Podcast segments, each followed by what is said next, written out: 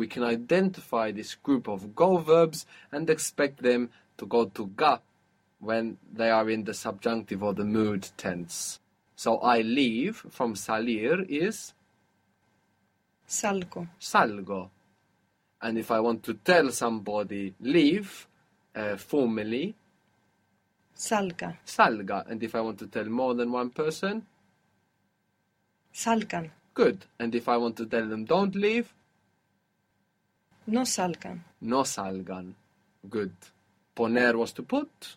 I put. Pongo. Pongo. Good. Let's speak formally. Put it here. Put it here. Lo ponga aquí. And where does that lo go with positive commands? Póngalo aquí. Good. Póngalo aquí. But don't put it here. No lo ponga aquí. Very good. No lo ponga aquí. We saw with regular verbs that we have a shortcut where we don't use the mood tense for informal positive commands. So if I want to tell you to eat, I can just say come. I go to comes and I drop the s. Come. If I want to tell you to find it, I can go to encontrar, encuentras, I can drop the s, encuéntralo. That's our shortcut for informal positive commands where we don't use the mood tense. With these go verbs, to make that shortcut, you just drop the go. Ah, So, for example, how do you say I have from tener? Tengo. Tengo. If you want to tell somebody informally have, you just drop the go. Ten. Ten. Have it. Tenlo. Yes, tenlo. So we don't see tenga. For formal. But we're now looking at the shortcut that we have for informal. So how would you say have it speaking formally? Téngalo. Téngalo. But informally we're not using the mood tense. We have a shortcut. It's just different to the shortcut we learned before. The shortcut is just dropping the go. Tenlo. A nice way to remember this is how you will see people in many Spanish speaking countries answering the phone. Either dígame formally or dime informally. What is I come? Vengo. And how do you tell somebody formally to come? Venga. Venga. Now, how would you make it informal? Ven. Then, good.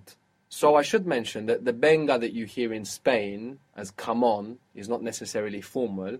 It's lost that feeling of formality because it's like a fixed expression. So venga, venga you hear all the time. And then ven will sound much more like come, physically come, rather than come on. Venga, venga, venga is used like come on. What was to leave or to go out? Salir. Salir. I leave or I go out? Salgo. Salgo. Leave, speaking informally? Sal. Sal. We can just drop the go. I say or I tell is digo. If you want to say tell me formally, how is it? Dígame. Dígame. If you want to make that same command informally, how will it be? Di. Dime. Dime. Good. So both things you hear when people answer the phone in Spain. Dime, dígame. And in other countries, in other Spanish speaking countries as well. So for go verbs, they will go to ga to form the mood tense. And for the orders, the shortcut for the informal positive order, they will just drop this go. So, if you want to say, tell me when you come, speaking informally, how would that be? Dime. Cuando vengas. Good. After cuando, we're using the mood tense because we're referring to the future.